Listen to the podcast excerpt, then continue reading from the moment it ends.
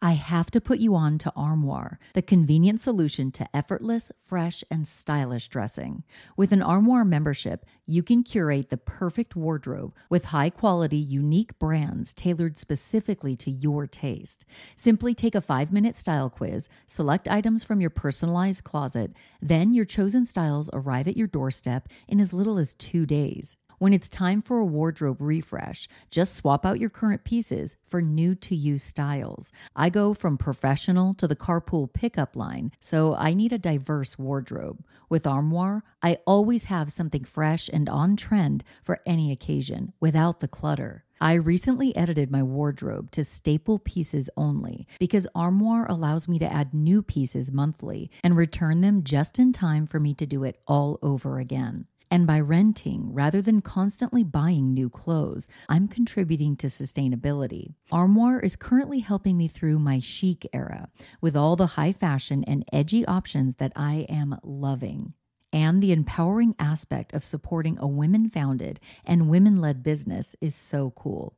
With their personalized styling suggestions and diverse designer offerings, Armoire has helped me define and refine my personal style, even as trends evolve and my body changes. Whether it's a date night, a professional event, a formal affair, or just a trip to the grocery store, Armoire ensures that I am always dressed to impress effortlessly. Right now, my listeners can give Armoire a try and get up to 50% off their first month. That's up to $125 off.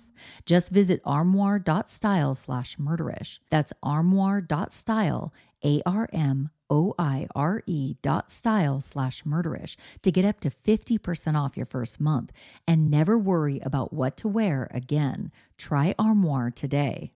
The opinions expressed in this episode do not necessarily reflect those of the Murderish podcast. Sensitive topics are discussed. Listener discretion is advised. Hey, Ishers, it's Jami. Thank you for joining me on another episode of Murderish. This episode is brought to you by Your Super. Before we get started, I want to say thank you to Aaron Grable and Kathleen Ryan for supporting Murderish through Patreon. Thank you both for your support. Recently, I organized a murderish meetup in North Hollywood, and it was so much fun. I want to thank everybody for coming and sharing the evening with me. I'm really looking forward to doing that again soon. Lastly, I want to let you know that today's episode marks the first case I'll be covering in a series of three episodes on the topic of sports related murders. This is the first time I've produced a series of episodes all based around a similar topic. The case I'm covering today involves discussions regarding domestic violence, sexual assault, and use of steroids. Please use discretion before listening. Now, let's get into today's case. According to police reports, officers responded to the McNeil's apartment on a domestic violence call on more than one occasion. According to police, Ray came home late that evening. Sally questioned him about his whereabouts and they began to fight. Ray allegedly struck her and grabbed her by the throat. That's when police say Sally took a loaded shotgun from her bedroom and fired two fatal shots. This case takes us to the beach town of Oceanside, California. Oceanside, located about 80 miles south of Los Angeles and part of San Diego County, is known for its surf culture and being a military town. World War II helped shape Oceanside with the construction of Camp Pendleton, the nation's largest Marine Corps camp. With this new military development came a boom in population in the beach town. The crime rate in Oceanside is average, but the climate is what draws many people to the beach town. During the 1920s, the city became a popular filming location, drawing many celebrities to Oceanside. A popular slogan was established for the city during this time, and people began referring to the city as Oceanside, California's pride. On Valentine's Day of 1995, law enforcement would respond to a reported shooting and find a man on his hands and knees covered in blood. The man sustained horrific injuries to his stomach and his face. Shockingly, he was still alive, but the man would eventually succumb to his injuries. Did this man die because someone was afraid for their life? Or was it murder? Join me as I walk you through the case involving bodybuilder Sally McNeil, also known as Killer Sally.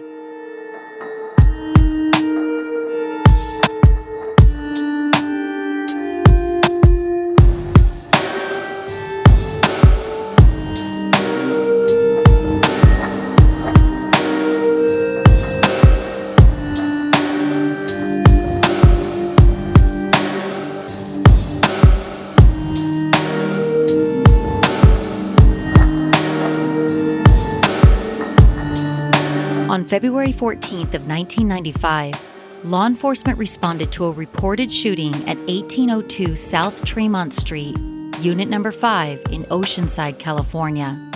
Upon their arrival at the scene, Officer Gary Schultz observed a man on his hands and knees, bleeding heavily. The man had sustained significant injuries to his stomach and face, leaving him disfigured. The man, identified as 29 year old Ray McNeil, was near the front door of the house when officers arrived. He was inside the living room of a modest apartment he shared with his wife and her two children from a previous relationship. His wife, Sally McNeil, was the person who made the 911 call. Officer Schultz quickly learned that Sally had been the person who shot Ray during a reported domestic dispute. Ray's injuries were horrendous. Sally shot him with a shotgun, and the gunshot to his stomach made his liver stick out of his body. The shot penetrated three of Ray's ribs and made a 5 inch by 6 inch hole in his diaphragm. The gunshot to Ray's face decimated half of his jaw and significantly tore into his tongue. It was astonishing that he was still alive when Officer Schultz arrived on scene. Ray was airlifted to Scripps Memorial Hospital in nearby La Jolla in San Diego County. Sadly, Ray died in the early morning hours the following day.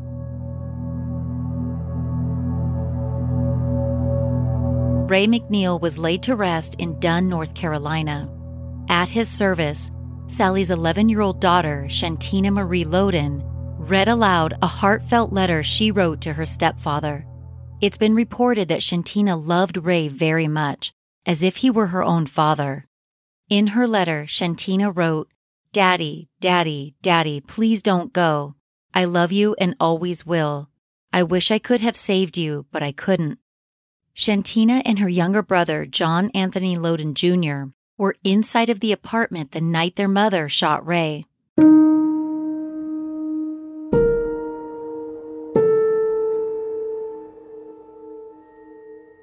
During their marriage, Ray and Sally McNeil could often be found at Gold's Gym working out.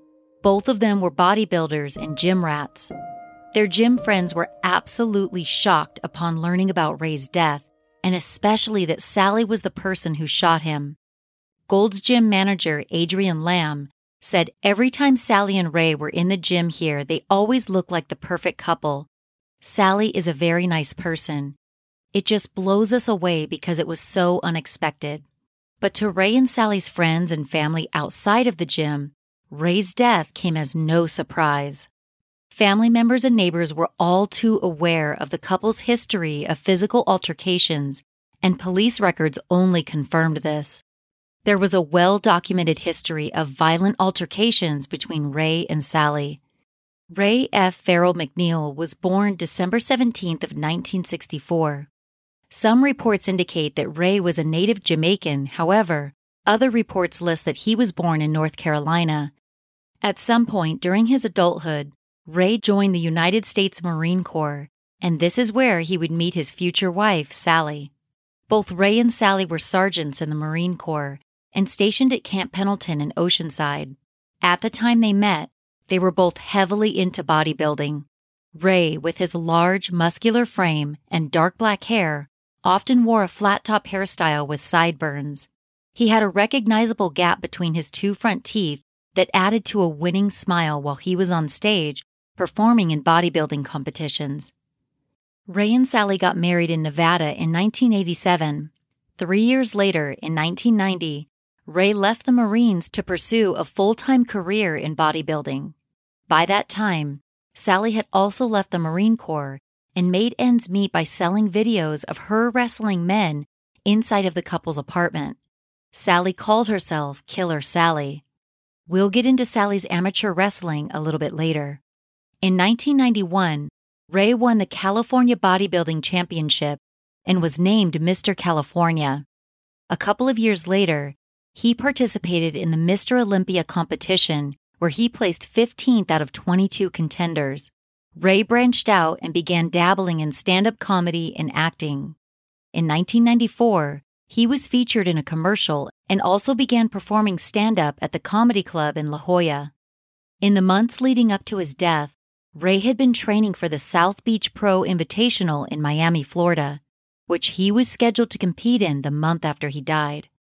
Sally Marie McNeil, whose birth name was Sally Marie Dempsey, was born on September 30th of 1960 in Allentown, Pennsylvania. Her parents, Richard Dempsey and Pauline Kaufman, divorced when Sally was just 3 years old. They had 4 children together. Sally came from a military family, with her brother Michael serving in the Marines and her uncle serving in the Army. Sally's family had a history of tragic deaths and accidents. In 1947, Patricia Dempsey, who would have been Sally's aunt, died in a drowning accident at the age of five. She drowned in a 10 foot deep water tank near the family's home in Pennsylvania. In 1963, a couch in the family's basement caught fire. Sally and her siblings were being looked after by a sitter at the time this happened. Eight days later, the kids were again being watched by a sitter. The sitter apparently walked across the street, leaving the young children alone in the house. Somehow, while the sitter was away, some rags caught fire in the basement. This was the second fire at Sally's family home in a span of just eight days. The fire department was called and they questioned all of the children, but none of them copped to causing the fire. In 1993, a 77 year old man died in a car accident after being in a head on collision with Sally's mother, Pauline. Then, in 2010, tragedy struck again when Sally's brother, Michael Dempsey, died in a freak accident. Michael was heavily intoxicated and fell asleep inside of a big recycling container. When the container, filled with cardboard, was dumped into the compactor of a recycling truck, Michael's body was dumped along with it, crushing him to death. It's believed that he was unconscious at the time this happened. Michael was a known alcoholic and often fell asleep outdoors after drinking heavily. Sally, with her blonde hair and stocky build, attended Dieruff High School in Allentown, Pennsylvania, where she was a talented athlete. Sally excelled at swimming, diving, and running track.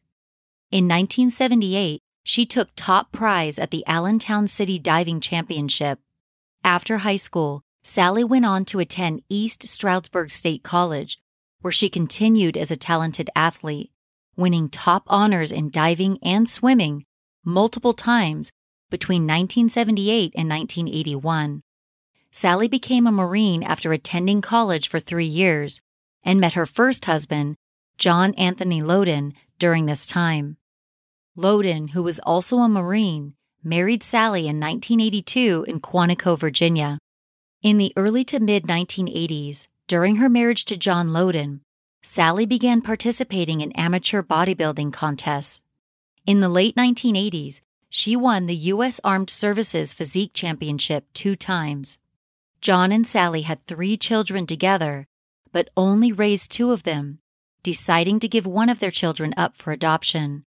John and Sally went on to raise Shantina Marie and John Anthony Loden Jr. together until they divorced in 1986 after four years of marriage. Sally would later claim their divorce was caused by John's physical abuse. John claimed that Sally became unhinged after she became involved in bodybuilding.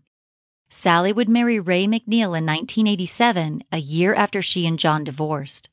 When Sally left the Marine Corps in 1990, she needed a way to earn more income to support her family. Ray had thrust himself into bodybuilding full time, but wasn't earning any income.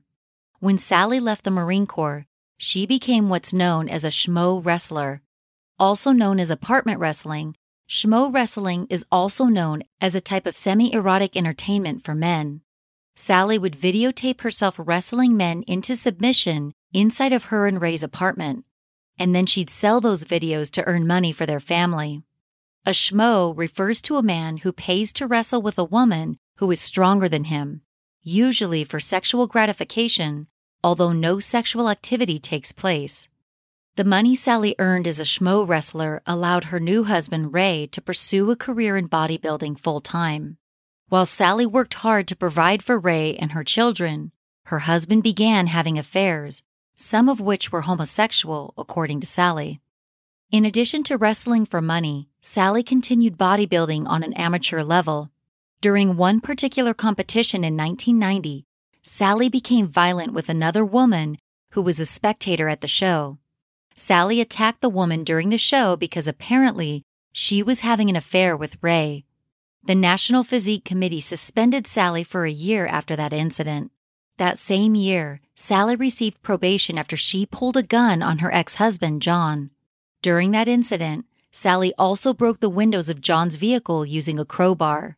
Just days after the violent incident with her ex husband, Sally became enraged at Ray and let go of a 70 pound weight from an upper balcony of their apartment. The weight dropped on top of Ray's car when he was driving away. That was not the last brush with the law for Sally during that year.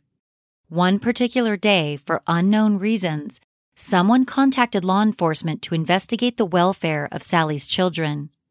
When officers arrived, Sally was combative and police sprayed her in the face with mace in order to subdue her. The following year, in 1991, police came to Ray and Sally's home after receiving a report of domestic violence. No arrest was made at that time. Two years later, in 1993, Sally was dancing on a table at a bar in Allentown, Pennsylvania. When the bouncer tried to get her down from the table, Sally attacked him. When officers arrived, Sally allegedly threatened to kill them. Sally was so strong and belligerent, it took three officers to successfully get her under control. Sally was obviously no stranger to violence. Perhaps it was just in her nature to turn to violence in certain situations. But Sally's violent tendencies were very likely perpetuated by her use of anabolic steroids. In the world of bodybuilding, steroid use is not uncommon. Sally's use of anabolic steroids fell right in line with many of her peers.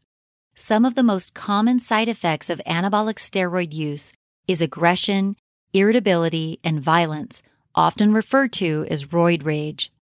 On February 15th of 1995, the day Ray died in the hospital, Sally was arrested in connection with her husband's death and transported to the Vista Detention Facility in San Diego County. The day following her arrest, Sally was formally charged with murder. After Sally shot Ray, she called 911.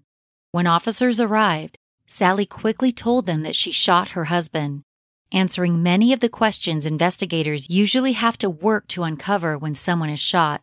While they had answers to many of their questions, investigators still needed to find out what drove Sally to kill her husband.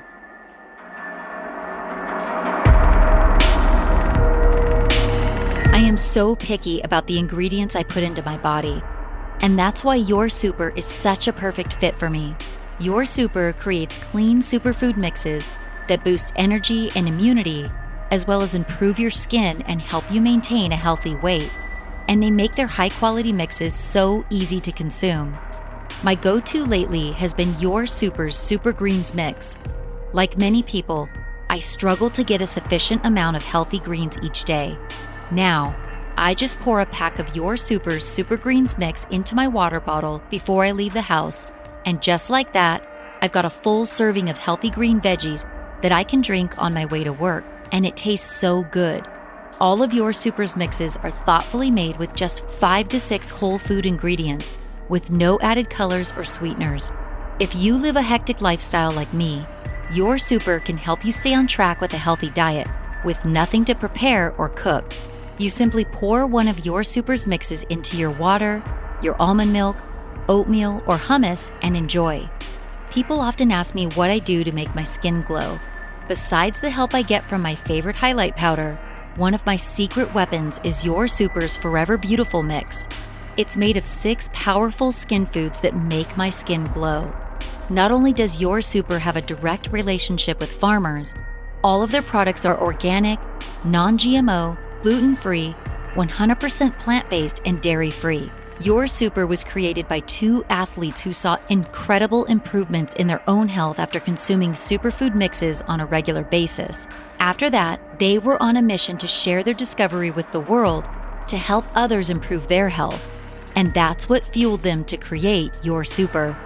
If you're ready to get the cleanest superfood plant protein mixes, Just visit yoursuper.com. That's Y O U R S U P E R dot com. Get 15% off when you enter code MURDERISH at checkout. Are you tired of battling through the dreaded pre period week or struggling with menopause symptoms? It's time to reclaim control with Estro Control. When I'm not feeling like myself, I'm not able to show up as my best self for my family, my friends, or my podcast team. Luckily, I found Estro Control. The formula is designed to make that time of the month a breeze so you can finally feel like yourself again. And for those battling through menopause or perimenopause, Hormone Harmony is here to help. With their science backed adaptogenic blend, you can conquer hot flashes, low moods, poor sleep, and more. Happy Mammoth the company behind Hormone Harmony, is dedicated to making women's lives easier. And that means using only science backed ingredients that have been proven to work for women. They make no compromise when it comes to quality, and it shows. Join the thousands of women who swear by Happy Mammoth's products. It says something that a bottle of Hormone Harmony is sold every 24 seconds. Plus, the adaptogenic blend helps your body adapt to hormonal changes naturally. Whether you're dealing with PMS woes or menopause struggles, Happy Mammoth has you covered. And the biggest benefit? Feeling like myself again. That's what women mention over and over in their reviews. For a limited time, you can get 15% off your entire first order at happymammoth.com. Just use the code MURDERISH at checkout. That's happymammoth.com and use the code MURDERISH for 15% off today. At the time of Ray's death, he and Sally had been married for eight years. Their volatile relationship was well documented in police reports, court records, and statements from people who were friends with the couple. The violence in Ray and Sally's relationship went both ways, with each of them leveling attacks on one another. During one of their fights in 1990, it was alleged that Ray beat and injured Sally, and she was granted a temporary restraining order against Ray. After that incident, Sally alleges that Ray continued to abuse her. During one incident, Sally claims that Ray punched her in the mouth and hit her in the head. Sally's claims seem to be supported by others, as witnesses reported seeing Sally with injuries to her body on numerous occasions. Connie Venter, who worked at the apartments where Ray and Sally lived, said that Sally often called her to report damage that Ray had done to their apartment during his rages. In addition to the physical abuse, Sally claimed that Ray also sexually assaulted her during their marriage. To say their relationship was dysfunctional would be an understatement. Ray's purported affairs and the couple's use of anabolic steroids likely made matters worse. There were attempts to leave the relationship as Ray and Sally took turns breaking up with one another. The couple, however, would always end up back together. Sally claimed that her self esteem was extremely low and that she thought she was lucky to have a man like Ray. She didn't believe she was capable of attracting any other men. Although Ray and Sally's relationship was volatile, to many people, they seemed like a loving couple. The two of them supported one another at bodybuilding tournaments and spoke kindly of one another in various interviews. According to Peter McGough's article in Flex magazine, Ray's flights were paid for during the 1993 post Olympia Euro Tour because he was a contestant. Sally's flights had to come out of the couple's own pocket, which they couldn't afford. Instead, Sally would take the train, and Ray was right there waiting for her at every train station. McGough likened it to something out of a Hallmark movie.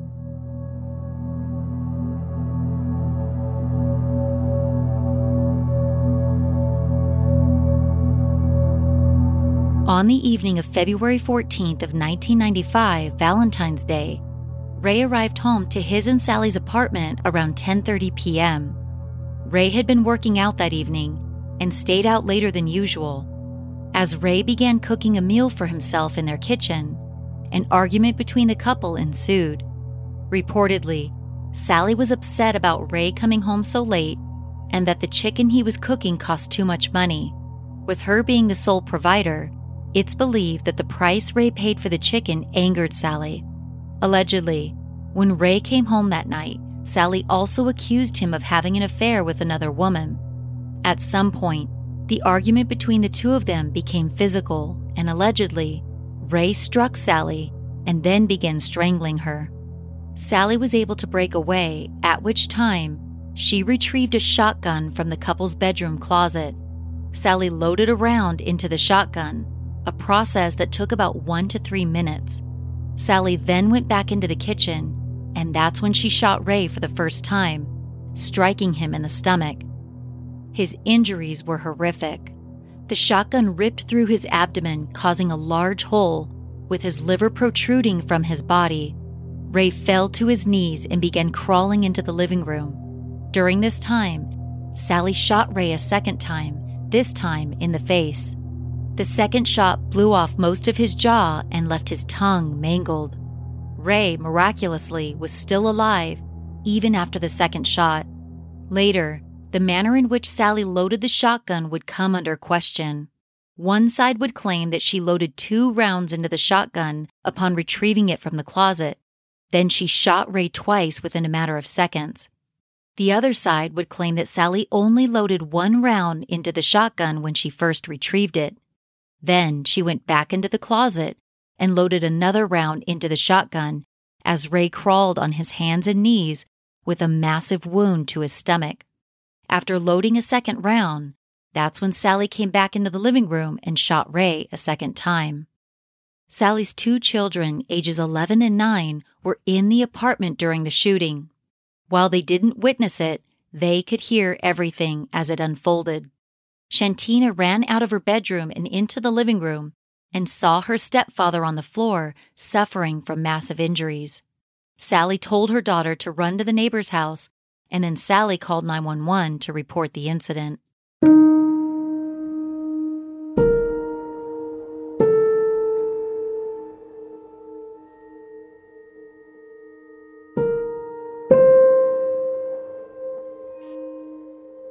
Investigators had numerous theories to work off of as to what may have motivated Sally to kill her husband. She could have flown into a rage over Ray's numerous affairs, Perhaps she was afraid for her life after being attacked by Ray that night. It's possible she may have been resentful over supporting Ray financially for so many years. Maybe she was experiencing roid rage, and perhaps her motive was much more sinister. Maybe Sally killed her husband in order to collect on a life insurance policy.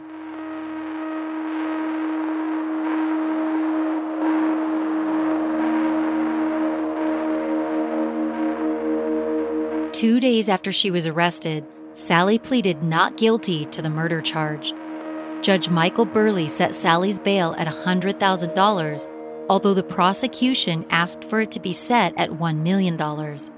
The judge believed that since Sally was indigent or without financial means, she would not be able to produce the funds necessary for the $100,000 bail. Regardless of the judge's rationale, Sally was able to make bail and released from jail on June 19th. Sally stayed with friends as she awaited trial. Exactly one year to the day after Ray was shot on February 14th of 1996, Sally's murder trial began. A jury of seven women and five men were chosen to hear the case, with Judge Laura Palmer Hames presiding. The prosecution presented their theory to the jury during opening arguments. Referring to the trial's opening day, Deputy District Attorney Dan Goldstein told the jury there is absolutely nothing ironic about this occurring on Valentine's Day either. Goldstein went on to portray Sally as a possessive and jealous person who killed Ray in order to prevent her younger husband from leaving her for another woman. Goldstein highlighted Sally's steroid use as a factor in Ray's murder, and the fact that Ray was planning to leave her for his girlfriend. Goldstein said this case, on its bare facts, is about rejection. It's about, if I can't have you, nobody else will. Goldstein presented evidence of Sally's violent past, saying she showed a pattern of jealousy and violence. The prosecution argued that Sally was a jealous wife whose anger came to a head the night she murdered her husband in cold blood. The prosecution also presented another theory for the jury to consider. Goldstein argued that Sally was also motivated to kill her husband for financial gain.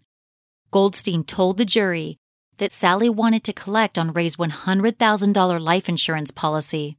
They presented evidence that Sally had visited with an agent from Metropolitan Life Insurance Company just five days prior to shooting her husband. Allegedly, during the meeting, Sally asked the agent about increasing the amount of the policy in which she was the sole beneficiary. Two days prior to the shooting, Sally reportedly inquired with a family friend as to whether Ray's life insurance policy was still good. The prosecution said this pointed to Sally's desire to cash in on the policy. In addition to all of this, Goldstein told the jury that just one day after she shot her husband, Sally phoned a friend while she was incarcerated and asked her to retrieve the life insurance paperwork and make a payment on it before it expired. Sally called that same friend three more times to ask about the life insurance policy.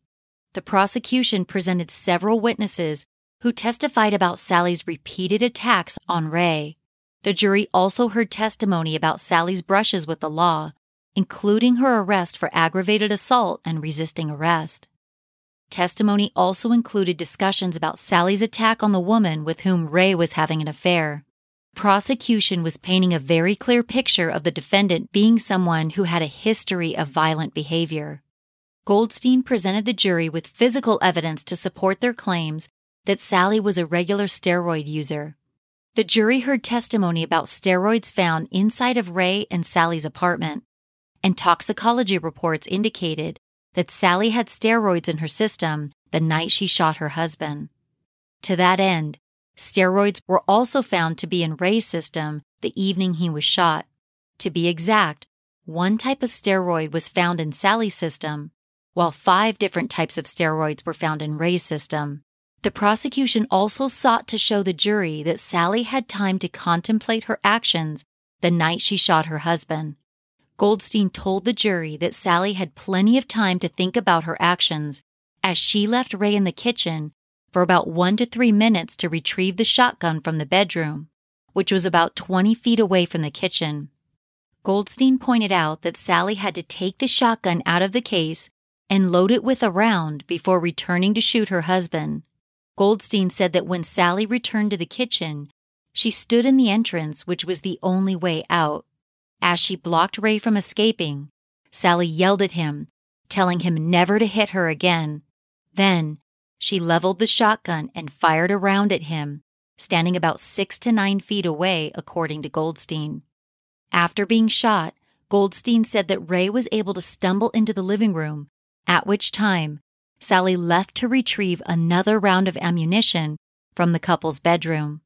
Goldstein told the jury that Sally loaded another round into the shotgun and shot Ray a second time, even though he was severely wounded and posed no threat to her. The jury was also shown video footage of Sally's interrogation with the Oceanside PD.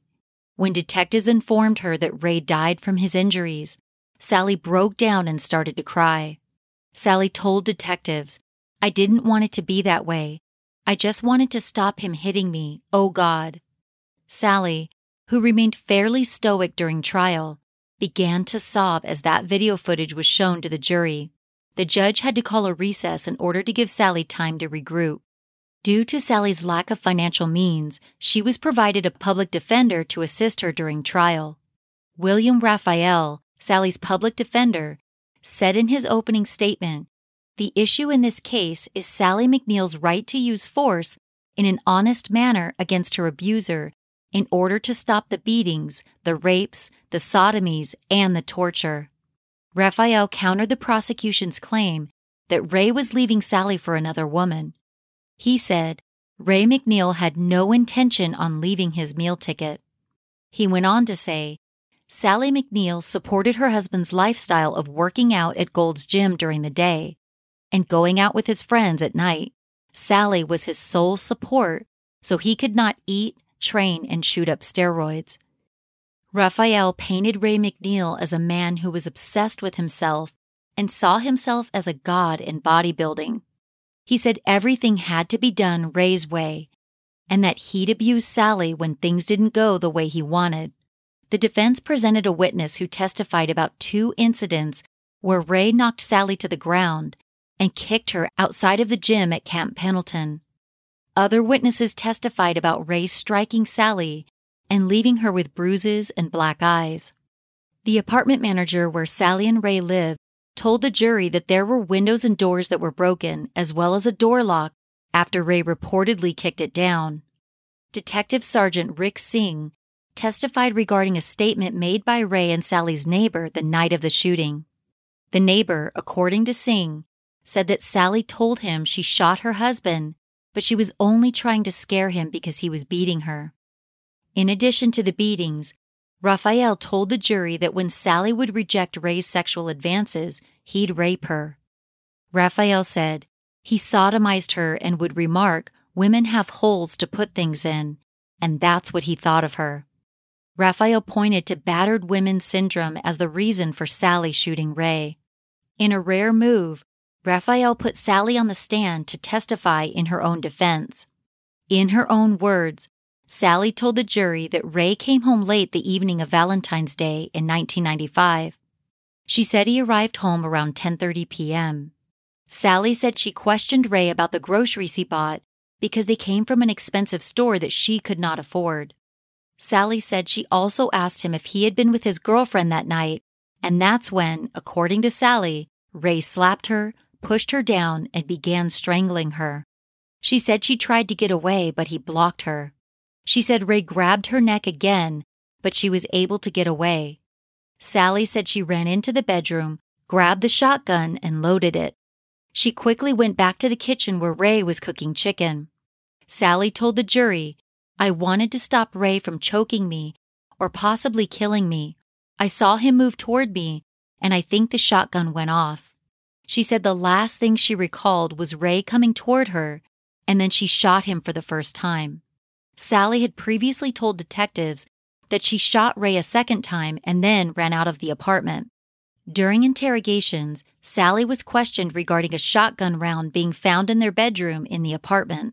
Sally told them that someone must have kicked it, and that might be how it got into their bedroom. Sally also testified about what triggered Ray to begin abusing her. Sally told the court that another Marine told Ray that she had been having affairs with multiple men. This sent Ray into a fury, and that's when the physical abuse began. Sally spoke about several occasions when Ray broke bones in her nose, her toe, hand, and tailbone. Sally also told the jury that on one occasion, Ray threw her down with such great force, one of her ribs broke, which caused a punctured lung. Ray's abuse wasn't limited to being physical, according to Sally. She told the court that Ray would call her stupid and tell her she was white trash and used goods. At some point in the marriage, according to Sally, Ray's beatings would happen less often. Instead, she said, he began sexually assaulting her when he got angry. Sally told the court about Ray's repeated infidelity and that she alone was supporting the family financially, which included Ray's pricey steroid habit. Their marriage was dissolving at the time of the shooting, according to Sally's testimony. The defense called to the stand psychologist Dr. Nancy Kaser Boyd, who testified regarding Sally suffering from battered women syndrome, or BWS. Dr. Kaser Boyd spoke to the jury about the abuse Sally endured over the years, and that tests indicated that she suffered from BWS as a result. Dr. Kaser Boyd also said that Sally was very committed to Ray and that she had extremely low self esteem. The doctor also pointed out that Sally often pointed the blame at herself when she and Ray had an altercation. On the evening of the shooting, Dr. Kaser Boyd said that Sally believed she was in danger. Due to Sally's state of mind in that moment, there was a switch in Sally's mind that put her into automatic when Ray strangled her during their fight that night. Women suffering from BWS can become hypersensitive when they believe they're in danger, according to Dr. Kaser Boyd. The doctor went on to say that she believes Sally retrieved the gun as a scare tactic, and that fell in line with a woman who was suffering from BWS. The doctor elaborated by saying that Sally reacted to a feeling of being in imminent danger and that women suffering from BWS often develop behaviors that are assaultive in nature as a defense mechanism. Dr. Kaser Boyd explained that Sally's actions were a signal to Ray that he could not keep abusing her.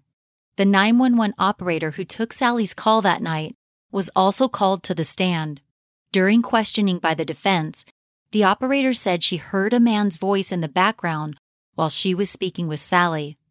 The operator said the man was moaning and that she heard him ask, Why did you shoot me? She said Sally responded to the man by saying, I told you that I wasn't taking your shit anymore. The defense argued that Sally's response indicated that she believed the beating would have continued that evening and also that she suffered previous abuse at the hands of her husband. The defense also presented evidence that Sally was strangled the night of the shooting. They did this by calling a police officer to the stand to testify regarding marks on Sally's neck that were consistent with someone being strangled. The marks on her neck were one quarter inch scratches that appeared to be from fingernails. The evidence appeared to be compelling in support of the defense's argument that Sally was strangled by Ray that evening. The prosecution, however, would go to drastic measures to disprove the defense's strangling theory.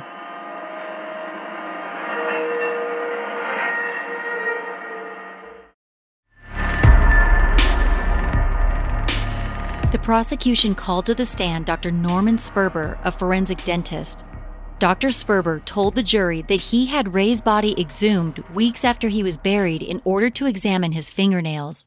Dr. Sperber testified that upon examination of Ray's hands, he observed that Ray's fingernails were not long, they were cut short. So short, in fact, that Dr. Sperber believed that the scratches on Sally's neck likely were not caused by Ray.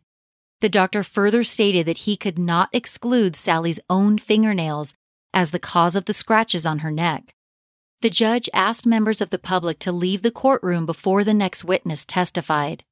The defense then called Sally's 11 year old daughter, Shantina, to the stand.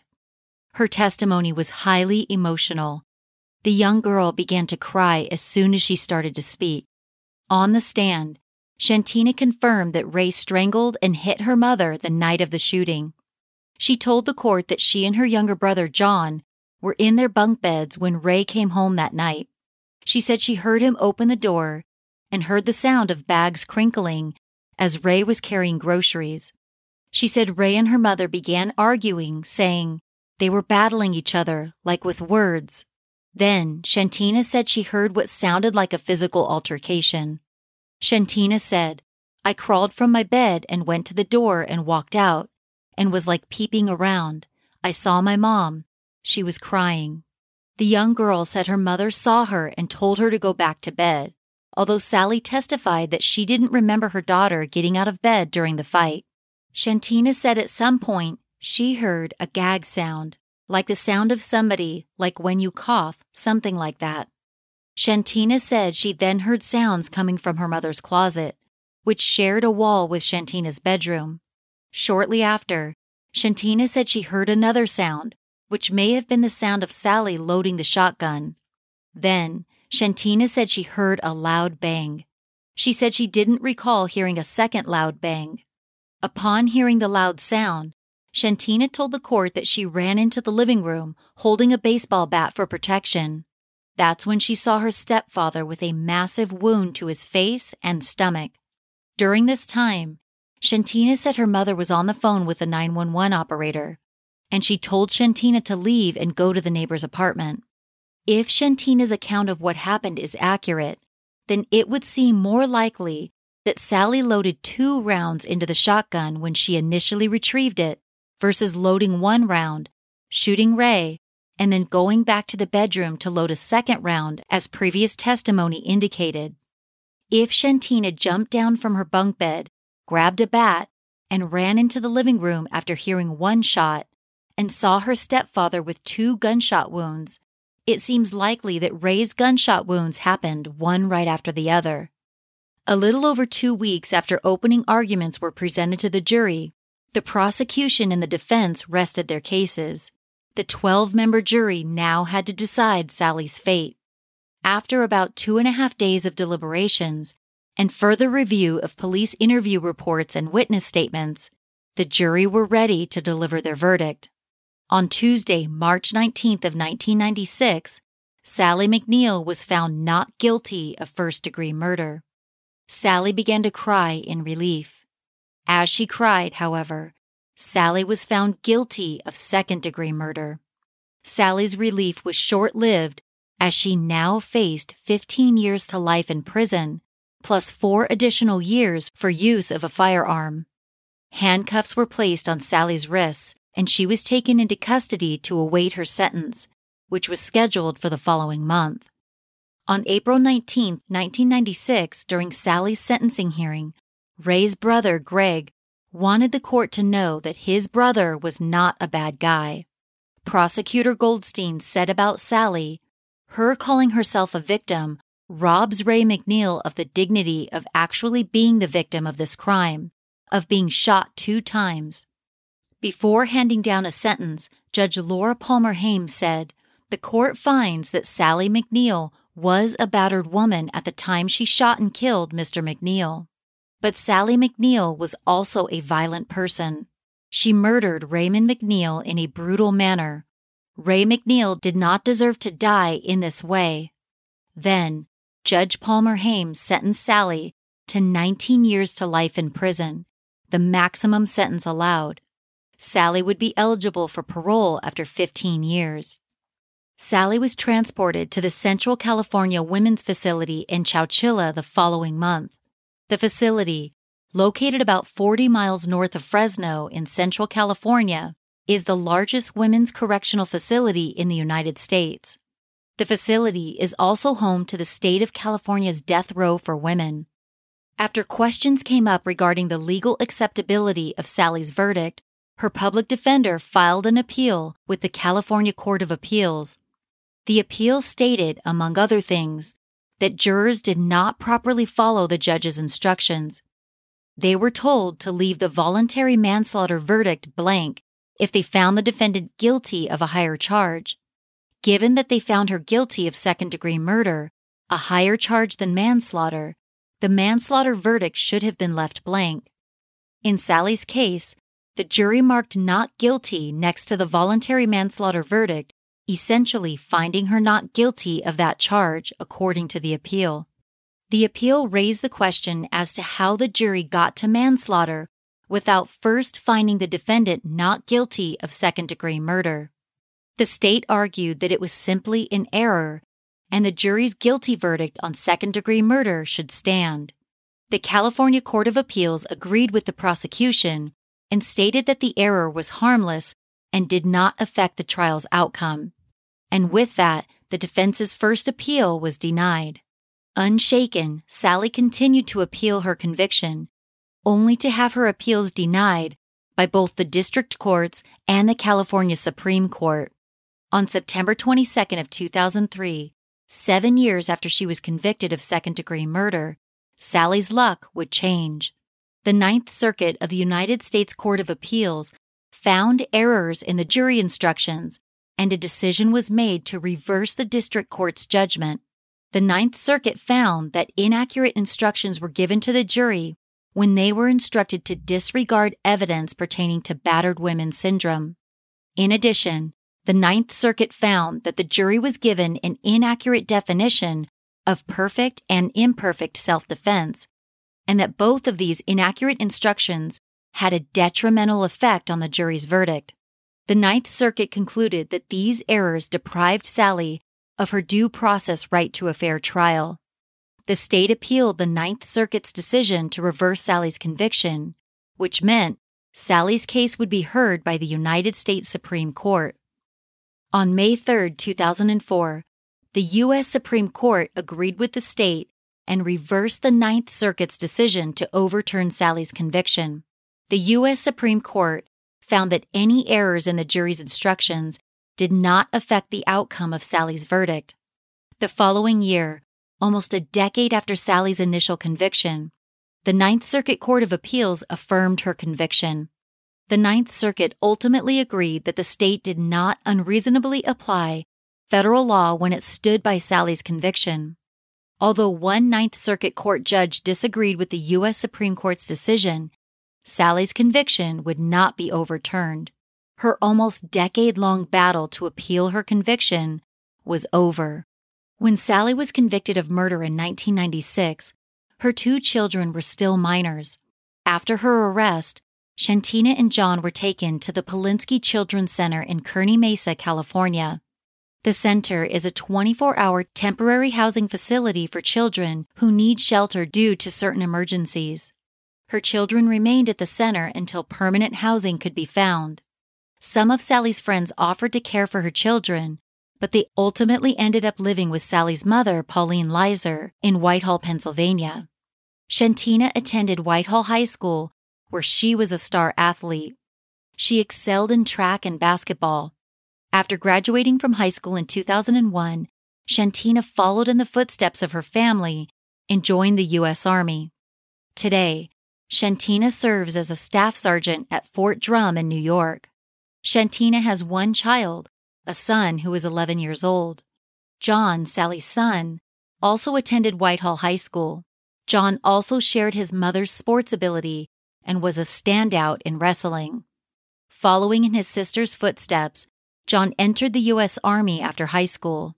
Today, John serves as a Special Forces sergeant at Florida's Eglin Air Force Base. John, who is an avid poker player, had a brush with the law in 2015. John and his wife were arrested during a domestic violence incident, but it doesn't appear that any charges were filed after that arrest. Today, Sally McNeil resides at Central California Women's Facility in Chowchilla, California. She came up for parole recently, but was denied in February of 2019. Her next opportunity for parole is in 2022, at which time Sally will be 61 years old.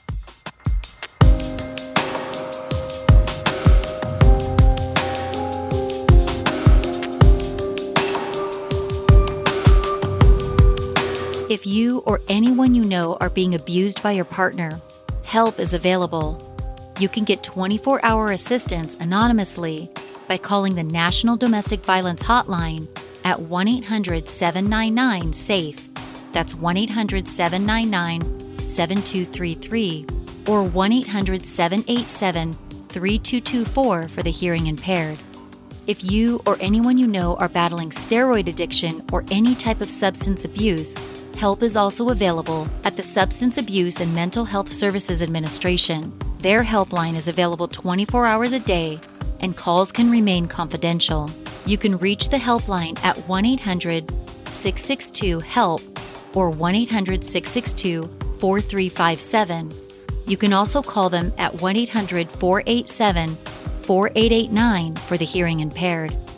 I'm interested in discussing this case with you head over to the Murderish Facebook discussion group where we can talk about this case with other like minded people. You can also find me on Twitter at MurderishPod or on Instagram at MurderishPodcast. If you like the show, there are so many ways to support it. You can hit the subscribe button wherever you're listening now and tell a friend about Murderish. You can leave the show a rating and review in your favorite podcast listening app. Buying products and services advertised on the show is another way to help. This episode was made possible by Your Super. Make sure to use my special URL or promo code when you buy.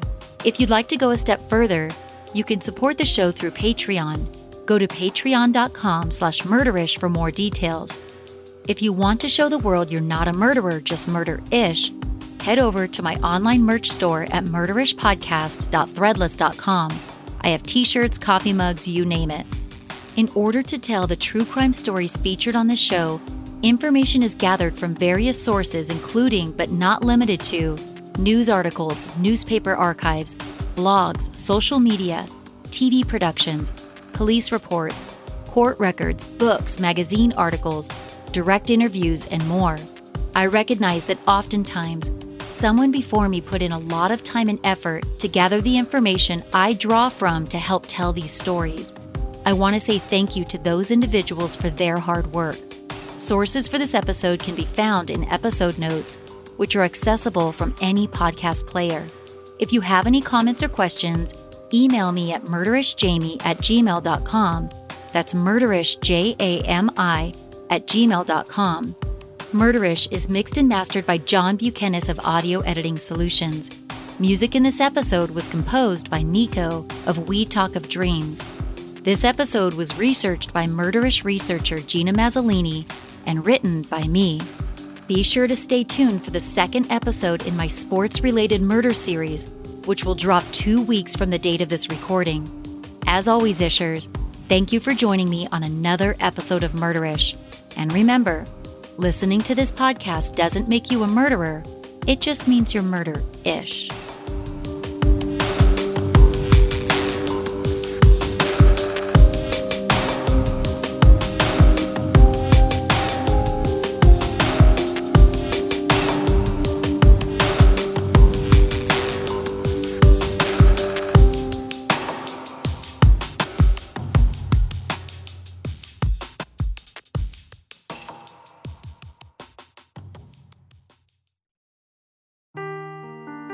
Seeking the truth never gets old. Introducing June's Journey, the free to play mobile game that will immerse you in a thrilling murder mystery. Join June Parker as she uncovers hidden objects and clues to solve her sister's death in a beautifully illustrated world set in the roaring 20s. With new chapters added every week, the excitement never ends. Download June's Journey now on your Android or iOS device or play on PC through Facebook Games.